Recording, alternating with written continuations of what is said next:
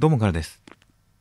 みそです。今回は、えー週刊少年ジャンプ2023年第49号において全48話で完結を迎えました泰山5先生による連載作品一之輔の滞在こちらに関して、えーこの番組にしては珍しく結構きちんと考察めいたことをやっていこうかと思います。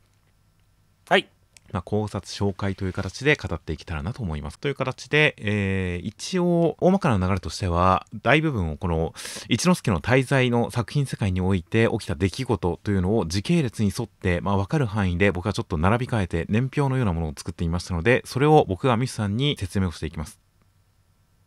うんで、ミスさんはそれに対して、えー異議申し立てですとか、付け足す部分ですとか、感想、疑問等があったら発言していただいて、まあ、隙間を埋めていったりとか、感想をそれぞれ述べていけたらなという感じで進めていきます。はいで、あと、後の方で一応、えー7つの滞在、まあ、一之輔の滞在という作品、一応7つの滞在をモチーフにしているというところは端々で示されていて、まあ、中に大好きな7つの滞在、あまりその観点から僕らはこの作品を読んできませんでしたが、まあ、完結を一つの区切りとしまして、7つの滞在になぞらえて、各キャラクターがどういった罪を背負っていたのかを、まあ、説明しようという総括パートという、まあ、一応2部構成で考えています。はいはい。では、まず、その年表の方を見ていきます。こちら、えーもうかなり、もう3時間ぐらいかかったんじゃないですかね。もうかなり時間をかけて作りましたので、何らかの形で、えー聞いている方にもお届けできたらなと思っているんですが、えーそちら、今、僕とみさんの方で開いていますので、え上から見ていきます。こちら、え時系列、一応一番最初に、おじいちゃん、一ノ瀬幸三さんの、え生まれた年というのを挙げてみました。はいはい、そこから見ていきます。これが、えー事故のあった時点、事故から目覚めた時点で66歳と語っているので、そこから考えると、おそらく1952年の、えーまあ、5月以前の生まれかなというのが分かりました。そうですねで、えー、幸三さんと、えー、幸恵さんが出会うタイミングというのが、こちら、えー実は、かけるさんが事故後に44歳って言ってるんですよね。おじいちゃんとの年齢差22歳なんですよね。はいはいはいはいはい。ああまあ昔の人は若いですかね結婚がね。でかつおばあちゃんの回想パートでおじいちゃんとの出会いが、えーおじいちゃんが大学院生の時という話が出てくるんですよね。だからここかなりキツキツなんですよスケジュールが。なので可能性としては1974年おじいちゃんが22歳大学院に上がった年にその年におばあちゃんと出会いますでそこで、えー出会ったその年に付き合って、えープラネタリウムに行ったりとかしましていろんな思い出を築きましてで翌年にはもうかけるさんが生まれています。おおいや、まあ、さっき言った昔の人は早いっすねっていう。そうですね。しかもゴールデンウィーク事故の時点で44歳っていうことを考えるとその5月以前の生まれっていうことを考えるとまあ妊娠出産が10ヶ月って考えるともう出会ってもう半年以内に身ごもってる感じになりますね。な えなんかえそれは何ですか？なんか疑惑が出るんですか？いやいやいや いやいやすごいスケジュールだなという感じですね。はいはいはい。まあ時代ですかね。早いですね。あもしかしてそれはないですか？えっともしかして托卵があったからあれですか？あの才能が受け継がれなかったそういうオチですか？っていう。いやいやちゃんと孫には覚醒遺伝してますからそこは問題ないですよなるほどね。という感じなのでまあまあ大学院生のおじいちゃんと当時大学生だった、えー、幸恵さんが出会いましてかけるさんが生まれたのが1975年というかけるさんあの絵柄だから分かりませんが物語開始時点で44歳翼くんが目が覚めた後だとなんと48歳ですからね。いやー48歳って聞くとあの事なかれすぎという事なかれすぎあのなんかこうダメな感じは結構響くね。うんそうなんですよね。思ったよりもっていう感じがあったりするんですが だから年齢を念頭に置いて考えるとこの絵柄に騙されていましたが、えー50代手前のアラフィフの夫婦がなんかこう言い争ったりなんだりしてるって考えるとある種のリアリティが生まれてきますけどね。そうですね確かに。特にお母さん美奈子さん。あれアラフィフって考えるとすごいリアリティが生まれてきますよね そうですね確かに で、えーその後時間が経りまして、えーこちらかけるさんと美奈子さんお父さんお母さんの出会いと結婚の時期というのが正直全く分からなかったんでどこかで出会ってで、えー、颯太さんが生まれたのが、えー、こちら失踪した年が2017年というのはある程度確定してるんでその時に高校3年生だったのかなと考えると、えー、およそ2000年生まれと推定されます。2000年ミレニアムベビーですね。2000年生まれぐらい。まあ、この辺からだいぶまあ多少1年2年の誤差はあったりすると思うんですが、まあ、おおよそ2000年ぐらいに生まれましてその後翼くんが生まれるのがおそらくその56年後、まあ、2005年頃ですね。そうですね。ゴールデンウィーク時点で、えー、妹のしおりちゃんが13歳だった。で翼くんがその1学年上ということを考えるとまあ翼くんに関しては確実に2005年生まれ。でしおりちゃんに関しては2006年生まれとなっています。はいで、えー、その後出来事としましては翼くんが小学校に入学して、まあ、どこかしらで中島くんと友達になって、えー、で、まあ、サッカーで MVP 取って写真を撮られたりとかします。そうですね。はい。で、そんな、えー、楽しい、えー、生活を送っていきまして、で、2016年の夏休みには、颯太さんも含む家族7人でプラネタリウムに行って、まあ、写真を撮ったりなんだりとかしています。そうですね。はい。その時は、時代ですね。そうですね。その時は翼くんも、えー、俺も中島とキャンプ行きたかったよって言いながらプラネタリウムに行って、でも意外と楽しくて、また来てもいいかななんて思ったんだよな、みたいな回想が出てきたりします。そうですね。そして翌年、もう、この年、2017年が大変です。はい。うん、年表を考えるとここにいろいろ集中してくるんですが2017年に颯太さんが家を出ますはいそうですね。カメラ破壊事件が起こります。そして、えー、ソータさんがいなくなってギスギスした家庭の中で、えー、かけるさんは、まあ、給食研究職のお仕事を休職します。うん、休職というふうに出てくるんですがおそらくそのまま退職して、えー、地元のファーストフードチェーン店にバイトしたんだと思いますで、えー、かけるさんの回想だと、その家庭がそんな状況になって居場所を求めて、あの、母子家庭に入り浸ったという話なんで、おそらくまあ、もしかしたら出会いはその前なのかもしれませんが、あの家に入り浸るようになったのは、この給食後のことらしいんですよね。まあ、それはそうですね。ファーストフード店で、バイトしたやつとか持ってってますからね。まあまあそうですね。その辺の、えー、流れもありまして、で、その、えー、母子家庭に入り浸っているかけるさんを、美奈子さんはやっぱりその年のうちに目撃してます。そうですね。この辺の隙が甘いところはかけるさんだなと思いますね。脇が甘いというかね。まあまあまあまあ。そうですね。美奈子さんはたまたまなんでしょうけど、かなり早期に発見していることになりますね。そうですね。で、えー、美奈子さんは翔さんの浮気を目撃して、まあ、母親としてもだいぶちょっと壊れてしまいまして、家庭環境がどうしようもなくなったような状態で、で、翼くん、夏休みの思い出という作文を書くんですが、それに関して1年前、2016年のプラネタリウムのことを夏休みの思い出として書きます。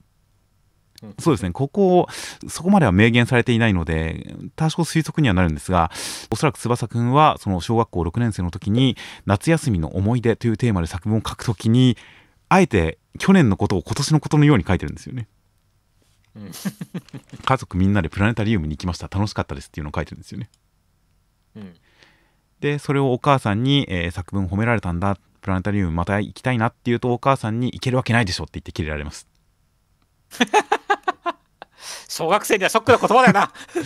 ということが2017年にありましてでおそらくその時にはまだサッカー続けてたのかなギリギリみたいな感じだったりするんですがその後小学6年生のうちに翼くんはサッカーをやめてそして、えー、メルタク中学に進学します。めでたいのか？でそこから先は具体的なことはあまり語られず、まあ、中島くんの、えーまあ、回想から翼くんがだいぶ暗くなっていてちょっといじめ的なことを受けていてみたいなことが描かれてで、えー、はっきりと分かるのは2019年のゴールデンウィーク家族で旅行というかまあ心中しに行ったところ、えー、事故に遭いまあ颯太さんも巻き込まれそして翼くんの夢が始まり、えー、翼くんは意識不明そして幸三さんは昏睡状態という状態になっています。そうですね。いやここはだからねあのやっぱりちゃんとその颯太さんは助けに来たんだよね。そうなんですよね。颯太さんは、まあ、何かを察してか、まあ、翼くんかしおりちゃんか誰かが何らかの形で連絡を取ったのかどうなのか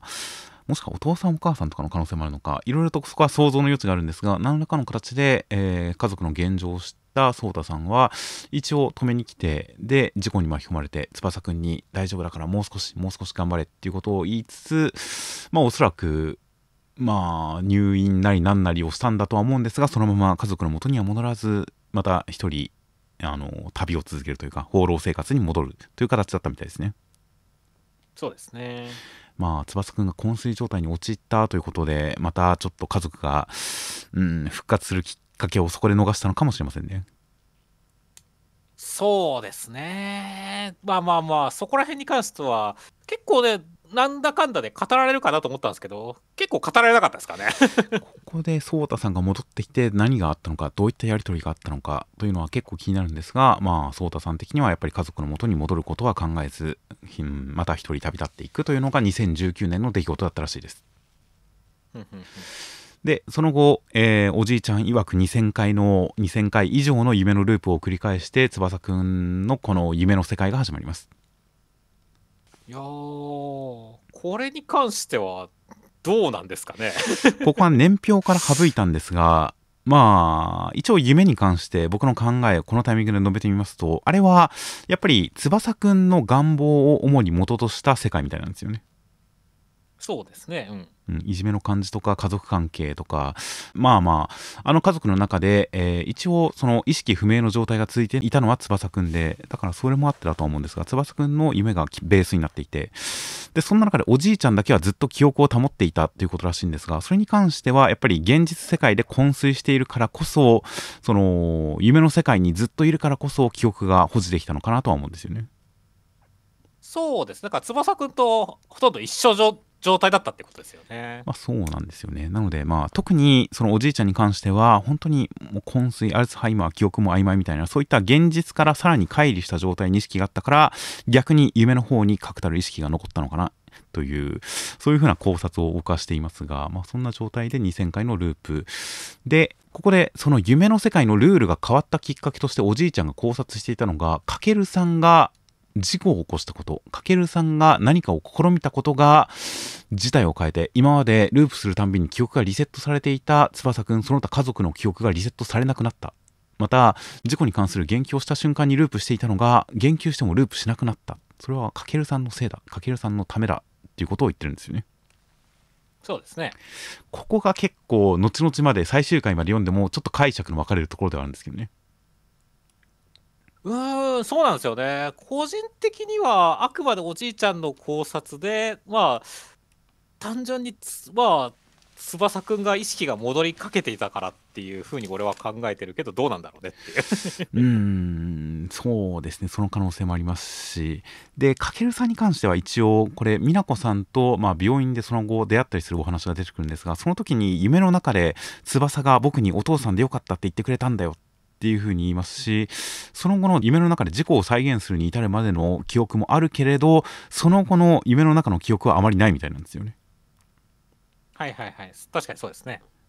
ということで一応この何でしょう現実世界の時間の進みというのが完全に「週刊少年ジャンプ」の発売日とリンクしているのでそれでいうと2023年1月くらいにこのかけるさんが事故を再現する夢の中でもう一度福井に行って事故を起こすというこの時はおそらくかけるさんの意識が夢の中にちゃんとある感じででうん、その段階ではお父さんと言ってもらってよかったっていう満足感を得た後に翼くんに対して笑っていたいっていうだけじゃダメなんだよ過去のことを思い出さなきゃダメなんだよって言って事故を起こすんですよね。後のことを考えると夢の中のかけるさんはかなり考えが違うんだなっていう感じにはなるんですよね。そうですね。最初はだからあれこそがなんか颯太さんの意識的なもんなんじゃないかっていう考察もありましたけれどもまあ実際の颯太さんに関してはだいぶの事なかれ主義というかね。はいはい、はい、っていう感じだったんであそこも結構曖昧な状態ではあるんですよね。まあそうなんですよね。それに颯太さんもやっぱりこれ最後まで読んでも颯太さんが夢を共有してたかどうかっていうのはかなり分かんない書き方になってるんですよね。そうですね個人的には共有していないっていうふうに俺は思ってますけどね まあそうなんですよね。うん、やっぱ言動もその後に出てくる颯太さんの考え方とはちょっと違う感じ。颯太さんのこのままみんなで仲良く笑ってられればいい。まあ事なかれ主義という点ではかなり近いものはありますが、でももっと俯瞰して、えー、いろんなところに配慮して、その翼くんの夢を存続させようとしていたっていうことで考えるとやっぱりあそこに出てくる颯太さんは現実の颯太さんの意識ではなくて翼くんが生み出したもしくは他の家族が生み出した何かまあ夢の登場人物なのかなという感じはしましたね。そうですね。確かに家族の希望みたいな感じですかね。という感じもあったのかなと翼くんを夢に引き止めようとする存在ではありましたがで美奈子さんを退場させたりする存在ではありましたが、あの颯太さんに関してはやっぱ夢の、うん、何がしかのシステムだったのかなという感じがしたりとかしましたまあ車で侵入するときに颯太さんが薬を飲むタイミングもないですしねそうですね。うん、という感じなので、まあ、そんなことがあったりなんだり夢のことがごちゃごちゃとありまして現実の時間とリンクしていきます。という感じで、えー、まあ、現実のお父さんとかの回想とかとの連携で見ていくと、まあ、その2023年1月今年のここから先は全部今年の話ですが1月10日に、えー、まあ、お父さんが夢の中で事故を再現してそこでルールが変わる。そしてお父さんは退場させられる。という後に、えー、今年の3月27日にこちら初めて作中で現実世界が描かれます。この時にお母さんが、まあ、何か過食症の治療を受けつつ、翼くんが昏睡状態でというのが描かれて、で、えー、かなり参っている状態で病院の屋上に行くと、かけるさんが自殺しようとしているというところが今年の3月です。そうですね。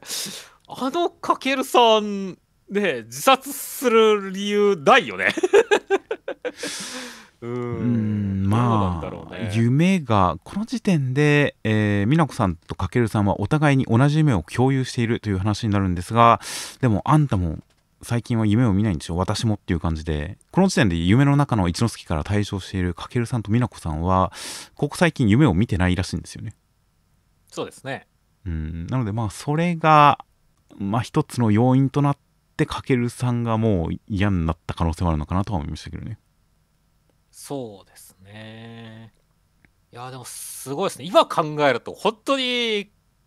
あれだね、かけるさんは自分でいろいろ引き起こしといて、特に何のあれも取らず死のうとしてるってなかなかだよね。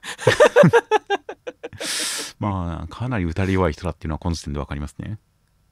そうですね。で、かけるさんは、まあ、この時点で一生懸命翼くんに夢の中で同じ夢を見てるんだ、翼も幸せな夢を見てるんだみたいな感じですごいそれにすがる感じで周りからはちょっと異常と見られるような行動で翼くんを応援したりとかまあそんな中で美奈子さんとも一応表面的にはこう和解するようなそういった流れを経まして翼くんが夢の中でさらにごちゃごちゃして目覚めるのが今年の5月8日このかけるさんが死のうとしてからおおよそ、えー、1ヶ月半後となりますね。うんそうですねはい、で翼くんが目覚めましてこの後物語舞台は現実世界に移ります、えー、5月15日に翼くん、えー、目覚めた1週間後中島くんの自殺ミスに遭遇します。いやー中島生きててよかったな。まあそうですね。翼くんが病室からいなくなっているのを見た中島くんは翼が死んだと思って、えー、ごめん翼っていう気持ちであの時いじめちゃってごめん翼という気持ちで病院の屋上から飛び降りようとするところを翼くんに止められます。そうですねこうやって考えるとやっぱ中島の存在はでかかったね。まあそうですね。唯一翼くんのことを気にかけてくれた友達でもありましたからね。そうですね。でそのさらに翌週、まあ、この先は1週間分ずつお話が進んでいくので具体的に何日というのは分からないんで、まあ、22日の週と思ってください。22日の週に翼くんが、えー、両親と共に自宅に帰ってしおりちゃんと再会ギスギスするんですが翌週にはしおりちゃんとなんとか和解しましてその後夢に対する疑問が膨らんでいきますで、そこから、えー、さらに1週間進みまして、6月5日、6月5日にいろいろと起こります。こちら、翼くんがおじいちゃんの部屋のドアが開いてるのを見て、そこに入っていくと、何者かに肩を叩かれて意識を喪失するという場面が描かれますが、後の出来事、後の回想を合わせて考えると、この時、おじいちゃんの部屋に入っていたのは、かけるさんなんですね。そうですね。はい、でこの前後にかけるさんはおじいちゃんの薬の秘密研究の内容と自分たちの夢のその理由というのを初めて知ります。意外とその翼くんが昏睡してる4年間かけるさんは夢に関しては何も分かっていなかったんですよね。意外ですねこれに関してはね。はい。かけるさん最終話近くで、えー、おじいちゃんの研究内容を知るのお父さんの研究内容を知ったのもつい最近のことでみたいなことを言っていてまあこのタイミングでおじいちゃんの部屋に入って知ったということが示されていました。でそこに翼くんが入ってきたんで、えー、肩を叩いて、えー、で薬を使ってどうやら意識を失わせたようです。って目覚めた翼くんの部屋には夢を詮索するなという脅迫文怪文書が届いていましたそうですねまあこれに関しては幸恵さんだったっていうオチになりましたね。まあ、そうですね。幸恵さんが出したというのははっきりします。で、えー、とはいえ、この時点で何も分かっていない翼くんがさらに翌週、6月12日、えー、まあなんとかいろいろ考えてるんですが、そんな中、美奈子さんが翼くんの料理に薬を持っているシーンが描かれました。これは本当完全なミスリードだよね。そうですね。この夢の事態共有されている夢の事態を引き起こしているその理屈を知っているのがお母さんなのかなと思わせましたがおそらく流れ的に見て美奈子さんはこの時点では何も知らない。あの時持っていたのはおそらくただの睡眠薬だった可能性がありますね。そうですね。なんで持ってたんですかね まあおそらく夢が共有されるっていう現象はこの時点でも続いてたんでお母さんもやっぱりあの夢の世界に多少依存してるところがあったんで翼くんを寝かせようと思ってたのかなとは思いますけどね。そなるほどね。翼くんを長く寝かせることによってあの共有される夢の世界を引き伸ばそうと思ってたのかなというのが僕の解釈ですがまあ確定したことは分かりませんはい、そして、えー、6月19日、6月の後半にいろいろと事態が動き出します。翼くんが、えー、この幸恵さんが手紙の主ということに気づいて、その流れで颯太さんというお兄さんがいたことをついに思い出します。いやついにですね。そうですね。今までずっと颯太さんの存在は謎でしたし、過去にブランクがあったんですが、それが埋まった瞬間に翼くんは夢を見なくなります。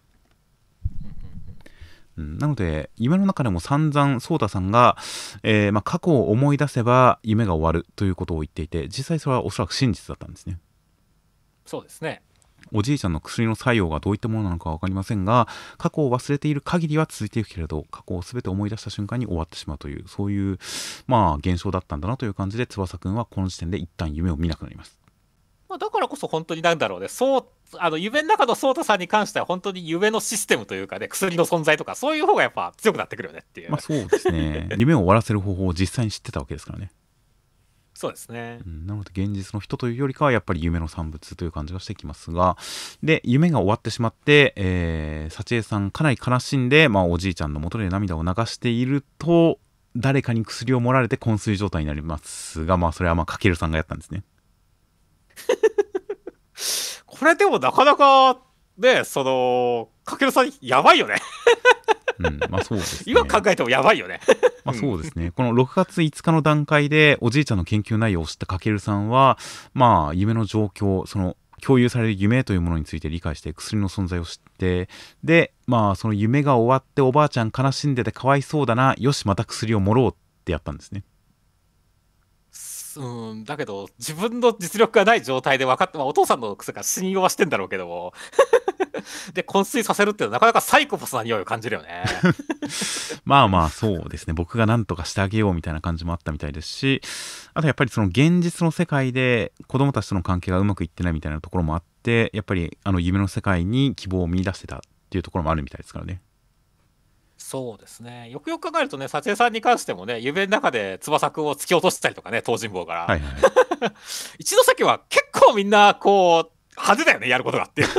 まあ派手ですし、まあ最終回に至る展開でもやっぱりみんな、あの、あの幸せな空間全て忘れて幸せにいたいとみんな思ってるんだ。だからこの空間が存在するんだっていう展開だったんで、まあみんなそれぞれやっぱりそこに対するこう依存はあったんでしょうね。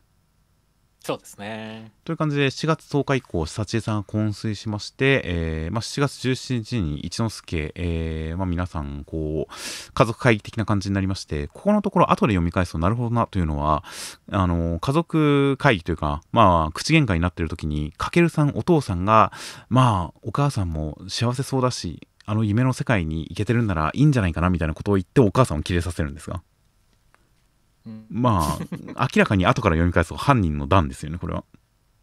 そうですね。これは完全に犯人の自白ですねっていう。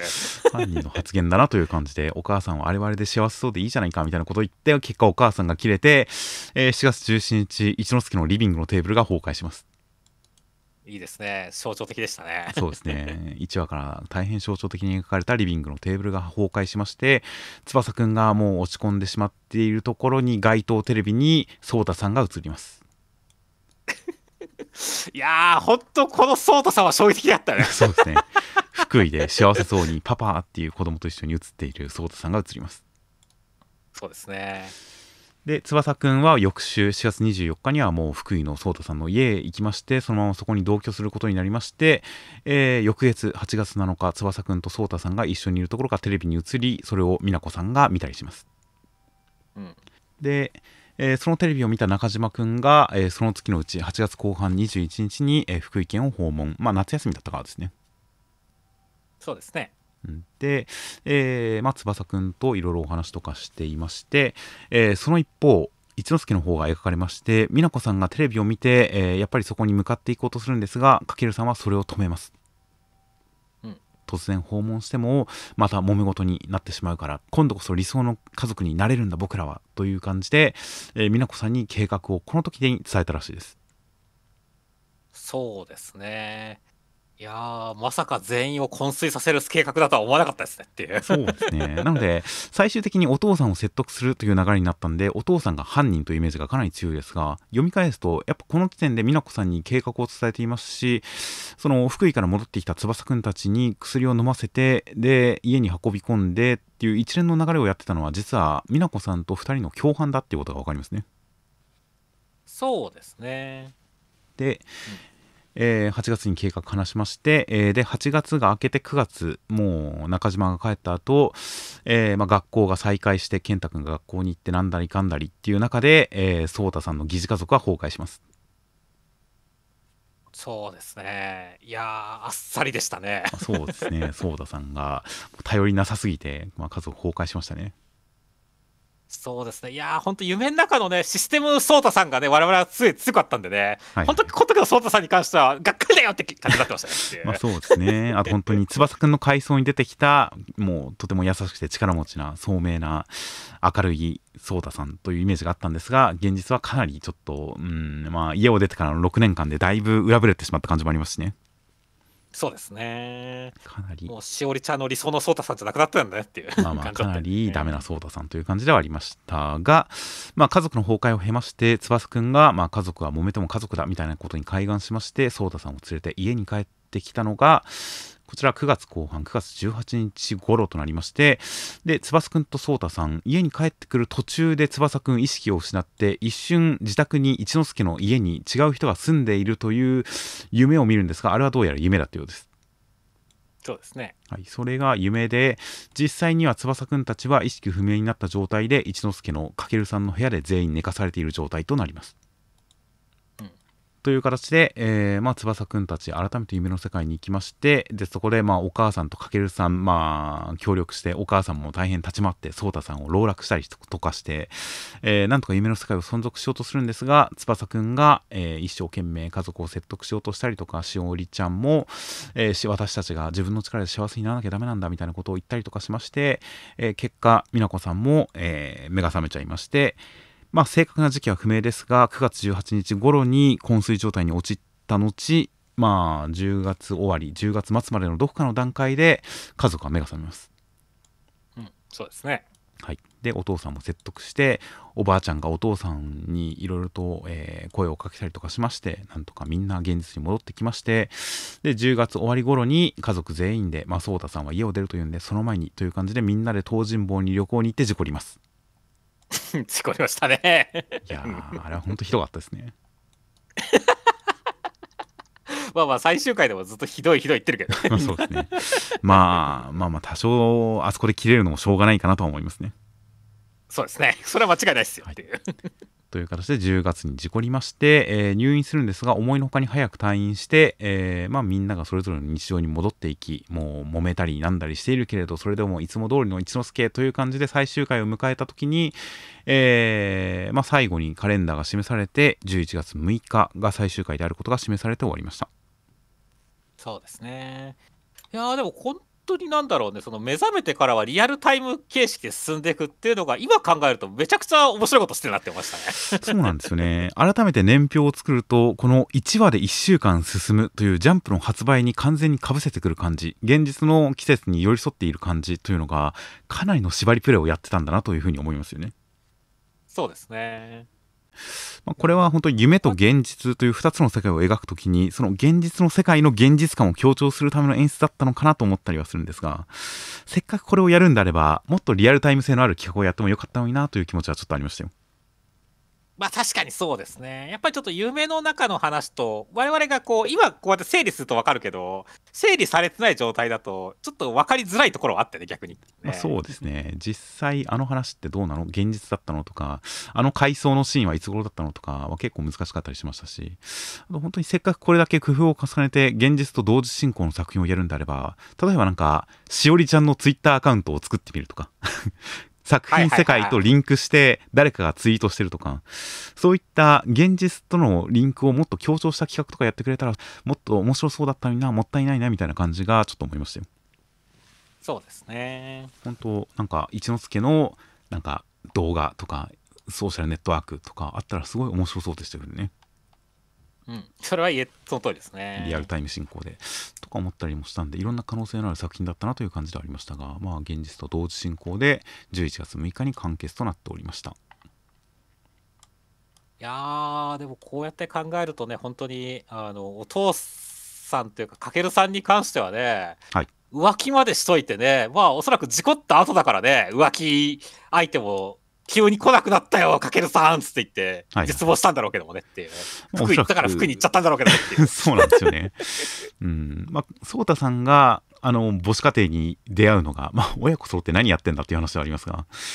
母子家 母子家庭というか、まあ、健太君にだけですが、健太君に会うのが、2023年の、まあ、夏頃っていうふうに示されるんで、その間、えー、やっぱ事故からの4年間は描かれないんですが、その間におそらく福井に行って、で、かなり苦労してるみたいではありましたね。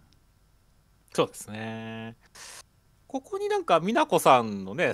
健太君への接触があったんじゃないかっていうところに関しては完全に濁されたんで分かんないですけどもね まあそうなんですよねまあこの辺現実のまあ健太君とかの置かれてる環境とかなんかあんまり何事もなそうだなみたいな感じとか考えると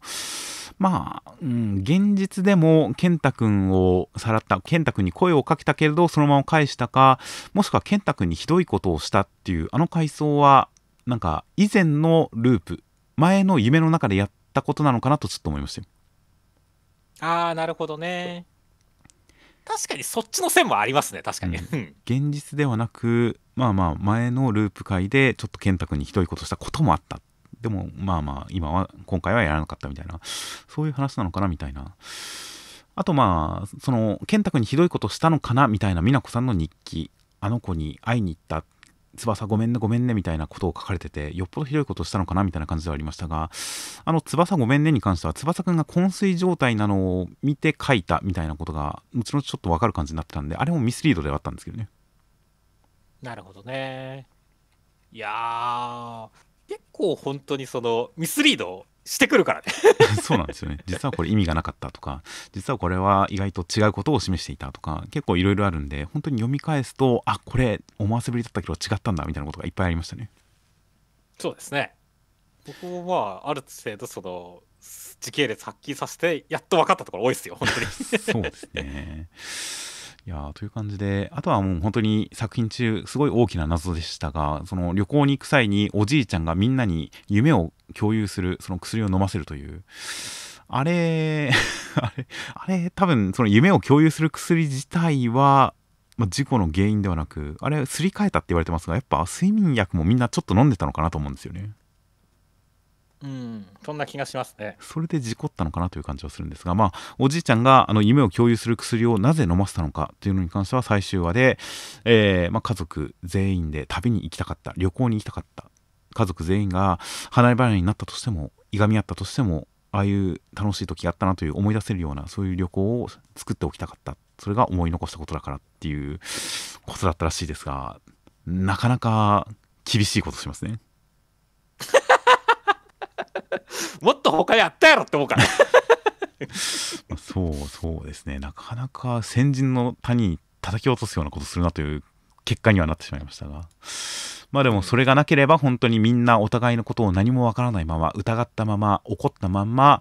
えー、それぞれ本当に離れ離れに離散してしまった可能性もありますがあの夢を経たことによってお互いにお互いのことをいろいろと理解し合った結果いがみ合う形になりましたからね その通りですね。うん。だから同じいがみ合うにしてもやっぱりお互いのことを知った上でいがみ合うのかどうかみたいなそこの差はあったと思うんで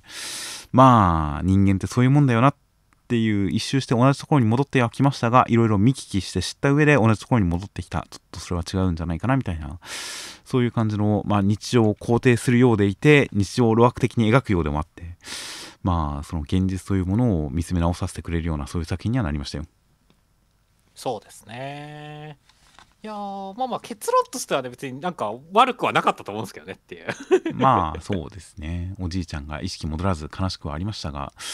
まあなんかこういうもんだよな日常っていいことだけじゃないけど悪いところだけじゃないけどまあどちらかといえば悪いけどでもまあいいところもあるしみたいなそういったまあ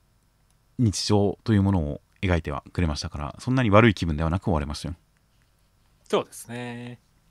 いやーまあまあまあ。だから本当最終回の着地としては俺全然悪くないんだよね。むしろよよかったなっていう感じだったからねっていう。うん、まあ読後感はそこまで悪くなかったですねそうですね。そうこうやって整理しないと分かんないところが多かったけども最終回は良かったからねっていう。まあそうですね。まあなんかその雰囲気、そのやっぱりギスギスした、いがみ合う感じの、仲が良くない感じの、そういった空気感を残しながらも希望を描いたっていうのは、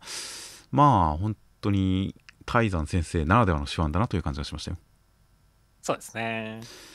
という感じで、えー出来事を振り返りましてでは一応最後に軽く第2部としてこの一之輔の滞在の家族一之輔のそれぞれの罪は何なのかを考えていきたいと思います。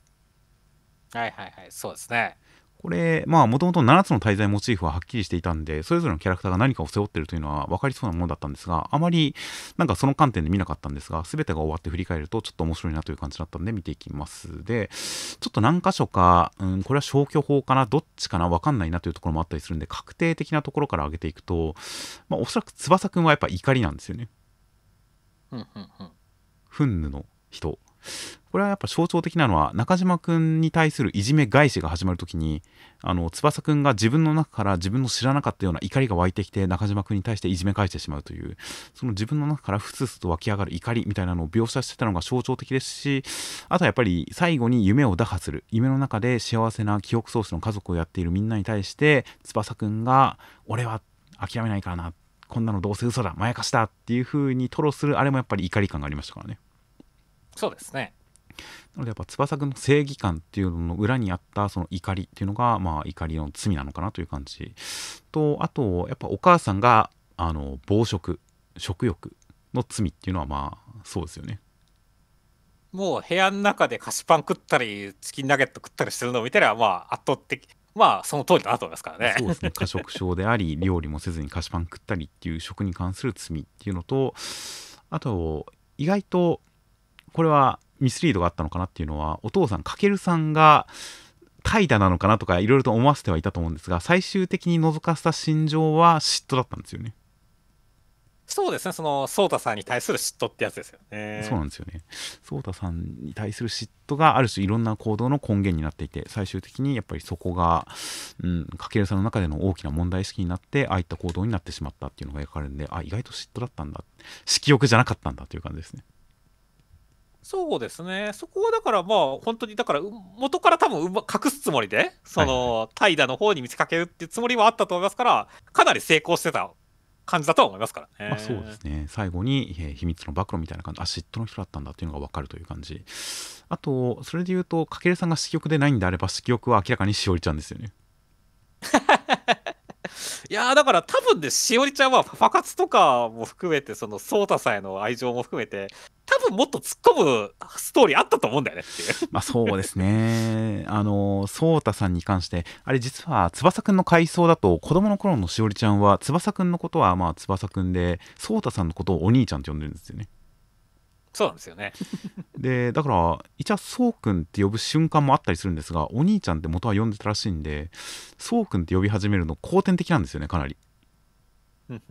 家族間でなかなか珍しいですよね。そうですね。お兄ちゃんっていう呼び方を名前呼びに変えるという感じなんで、その時点ですでに結構こじらせてる感じがするんですよね。まあ部屋の中がね、そのぬいぐるみ、まあぬいぐるみのほとんどは翼くんからあげたものでしたよね。あれで奪ってるみたいなところも含めて、いやー、絶対なんかヤンデレあったはずなんだけどね。まあそうですね。で、そうくん呼びのきっかけというか、それが定着してるのも、おそらくその、そうたさんが家を出た後に、しおりちゃん、おそらく一人でずっと、あの、一人二役みたいな感じで、そうくん、私が何とかしてあげるから、ありがとうしおりみたいなやつを一人でずっとごっこ遊びやってるんですよね。そうですね。で、そんな風に言ってあげればよかったのに、そうくん、そうくん、そうくん、しおりしおりみたいなのを一人でずっとやってるという、それでそうくん呼びが多分しおりちゃんの中で定着してるんですが、結構いい感じのものがあったんですけどね。そうですね。いやー、見たかったっすね。いや、本当に、翼くんという主人公に感情移入してると、ちょっとしたネトラレ感もありますしね。確かに、あります。翼くんのことは下に見て、そうくん、そうくんって言っちゃうっていう、結構なネトラレ感があったりして、あそこもかなり深掘りしてくれたらなという感じのしおりちゃん色欲。で、えーその辺が結構確定かなっていう感じで、あとまあ多分そうだろうなっていうのは、おじいちゃん、幸三さんは傲慢の罪かなとは思うんですよね。そうですね。やっぱり、ちょっと本当最終回も含めたけど、そういうとこあるからねっていう。うん、最終回でおじいちゃんもちゃんとダメなところを覗かせるのがいいですよね。いいですね。手紙の中で、そうだの、進路に関することで起こってるかもしれないが、あれはもう才能のあるものとして当然の務めでっていう、それがダメなんだよっていうところをちゃんと残しますからね。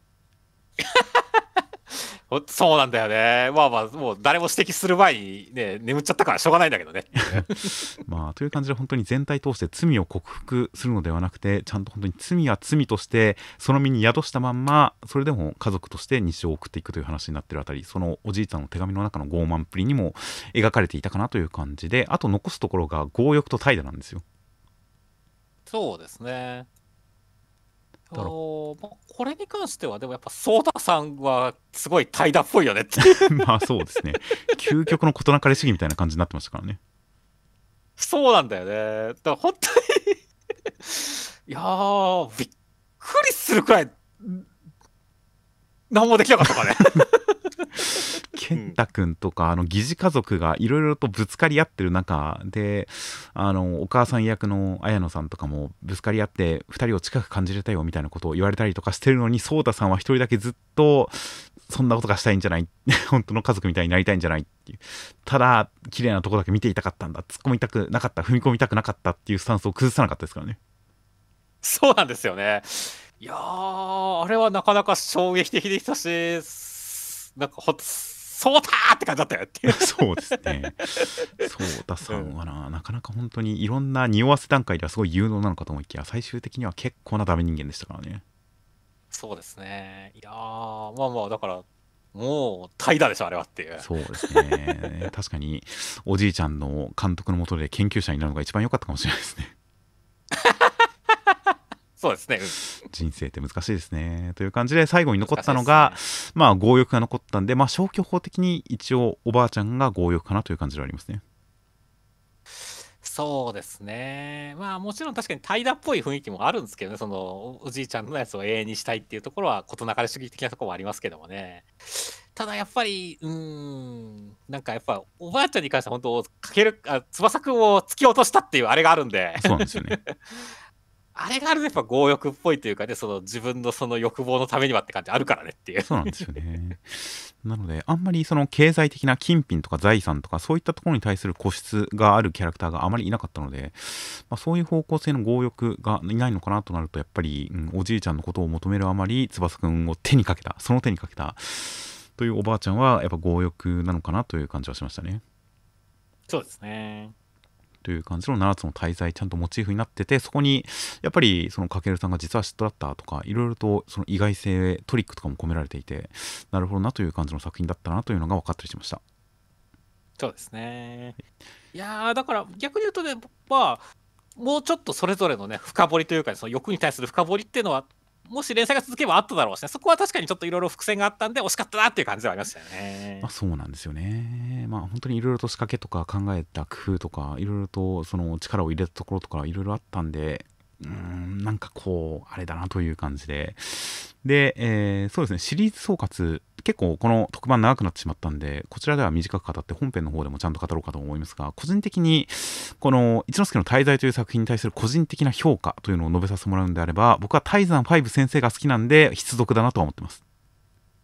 はいはいはいはいでえー、泰山5先生に全く興味ないっていう人に勧めるかといったらちょっと難しいかもしれませんがただ僕は全人類泰山5先生のファンになればいいのにと思ってるんで必読だと思ってます 強欲ですな。という泰山5先生という作家に対する評価がめちゃくちゃ高いんでその作家の、えーまあ、作品の流れとして考えたら、まあ、当然抑えるべき作品だったなという感じではあったんですが、まあ、単体の作品としては難しいところもあったのかなという点で、まあ、言うと僕の中で泰山5先生、えー、ヒーローコンプレックスとかのその兄弟の確執を描いた作品とかも結構評価高かったんですが個人的にはそれはうまい漫画だなと思いつつそこまで刺さなかったのがやっぱり僕の中でこの人やべえ追いかけなきゃって思ったのが「キスしたい男」という作品だったんですよね。うんうんうん、よく言ってますね、はい、キスしたい男という短編とその後に続いた短期、えー、連載、えー、タコピーの現在というその作品がやっぱりとてつもなく刺さってこの人はやべえ追いかけなきゃという感じになった。やっぱその要素まあ当時もいろいろと魅力を語りましたが今こうして一之輔の滞在と比べて読んでみるとやっぱりあの時に良かったなと思うのは当然演出が巧みだったり画力が魅力的だったりっていうのは一之輔と共通なんですがそれと同時にやっぱあの作品の持ち合わせた空気感両方の作品の持っていた空気感ある種の猟奇性とまあエロチシズムとか本当に根源的な意味でのエロスみたいなそういったものがめちゃくちゃ刺さったんですよね。でその猟奇性というものに関して言えばまあ両方の作品に満ち溢れるある種の大敗的な感じとか暴力性とかその根源にある満たされない愛情の狂気みたいなそういったものが良かったんですよね。そうですねその満たされない愛情と狂気ってやつはすごいよくわかりますね。はい、そのまあそれぞれ主人公とか各キャラクターが誰かに対する愛情家族愛恋愛性愛いろんな愛情を持っているのがもう大体一方通行で満たされないでそれが結局満たされないまま別の方向に決着する落着するみたいなそういった展開を狂気性と暴力とある種の死の匂いを溢れさせながらその満たされない愛情というのを描いたのがあの作品の猟奇性でそれがすごく刺さったというのが実は結構その猟奇性今回の一之輔の滞在に関してはかなりマイルドにしてきたのかなという感じがあるんですよね。そうですね。まあやっぱりちょっとある種の「週刊少年ジャンプ」の縛りっていう感じにちょっと窮屈さは感じてましたね確かに、うん、うん、なので本当になんか死とか本当に誰かを殺すっていうほどの深い愛情とか狂った愛情というのがそこまで描かれなかったりとかいう感じでまあそれぞれやっぱり満たされない愛情をもとにまあ、他人を傷つけてしまってみたいなそういった基本の構図は一致してるとは思うんでその猟奇性僕が猟奇性と思っていたある種の路悪的なところというのが泰山ファイブ先生の中ではかなりこう広い幅を持って描かれていたのかな僕の思ってるクリティカルな猟奇っていうものよりもその周辺分野を含めたものとして泰山先生は扱ったのかなみたいなそういう感じもあったんですよね。はいはいはい、なるほどね。確かにそれはあるかもしれないね。うん、狭い意味の猟奇を僕は求めましたが、泰山ファイブ先生は広い意味での猟奇性っていうのを作品に取り込んだのかなみたいな感じと、もう一つの本当にまあ、エロスエロティシズムある種の性的な匂いとか生命の臭さみたいなそういったものに関してはこれは僕はすごい求めてましたが泰山ファイブ先生は一之輔ではそこはあまり描こうとはしなかったのかなという感じがありましたね。そうですね、まあ、色欲担当のしおりちゃん、だいぶマイルドにしてましたからね。そうですね、なので、僕は結構、しおりちゃんが取り上げられるたんびに、来た来た、待ってましたっていう感じで盛り上がりましたが、あまりそこに深掘りはしない感じでしたし、やっぱり本当に、そもそもに翼くんと兄弟なので、恋愛とか、うん、性欲のお話にはならなかったですね。そうですね。穴水さんとか出てきてちょっと匂わさえはしましたがあの想像はさせられましたが具体的にそれが作中に描かれることはなかったのでその点この僕が泰山5先生これやべえなって思ったそのエロティシズムとかそのエロスとかに関しては泰山先生は「週刊少年ジャンプ」においては武器としては選ばなかったのかなという感じだったんですよね。そうですね。まあまあまあ新しい展開に臨んだのかもしれないしまあまあちょっとそこに関してはだからうまくいった部分とまあ広がった部分もあるだろうしうまくいかなかった部分もあるだろうしっていう感じではあったよね。はい、なので本当にタイさん5先生にはすごく多面的な魅力いろいろな面の魅力があってその中で僕に刺さった要素っていうのが今回は使われなかったかなという感じもあったんで、まあ、当然本当に泰山先生の手腕を感じさせるすごい凝った作品ではあったんで面白かったんですが僕に刺さる要素という意味では今回使ってこなかったんでこの僕の好きな泰山先生をメジャーシーンで見れる日を今か今かと楽しみにはしていますよ。いや、そうですね。まあまあ、本当この連載を糧にしてね、次の作品でまたね、当然タコピーの現在に関しては俺もクソ名作だと思ってるんでっていう。はいはい。だからね、本当この経験を糧にして次の作品でまた跳ねてほしいなって思いますね。そうですね。まあ、いろんな、本当にいろんな方向性を試していくというのは本当に全然いいことなんで、次もまた違う方向性の作品を読んでみたいなという思いもありますし、それと同時にいつか僕の好きな泰山先生というそのくくり、良気とエロスの泰山先生をまた読みたいなという思いも強かったりするんで、まあ、どちらにしろ本当に泰山5先生の今後から目が離せないな、次回作もめちゃくちゃ楽しみですし、えー、一之輔の最終巻も当然買いますし、おまけページも楽しみですし、本当に今後は楽しみだなという感じではありますよ。そうですね。いや本当に1年間お疲れ様ですと、泰山先生って感じですね。そうですね。きっちり1年という感じで、えー、50号から始まり49号で終わるという感じの、えー、きっちり1年という感じではありました。ので、決してそんな超短期打ち切りではないですからね。そうですね。ちゃんと一定数出しましたんで、次につなげる形で本当に次回作、大変楽しみにしております。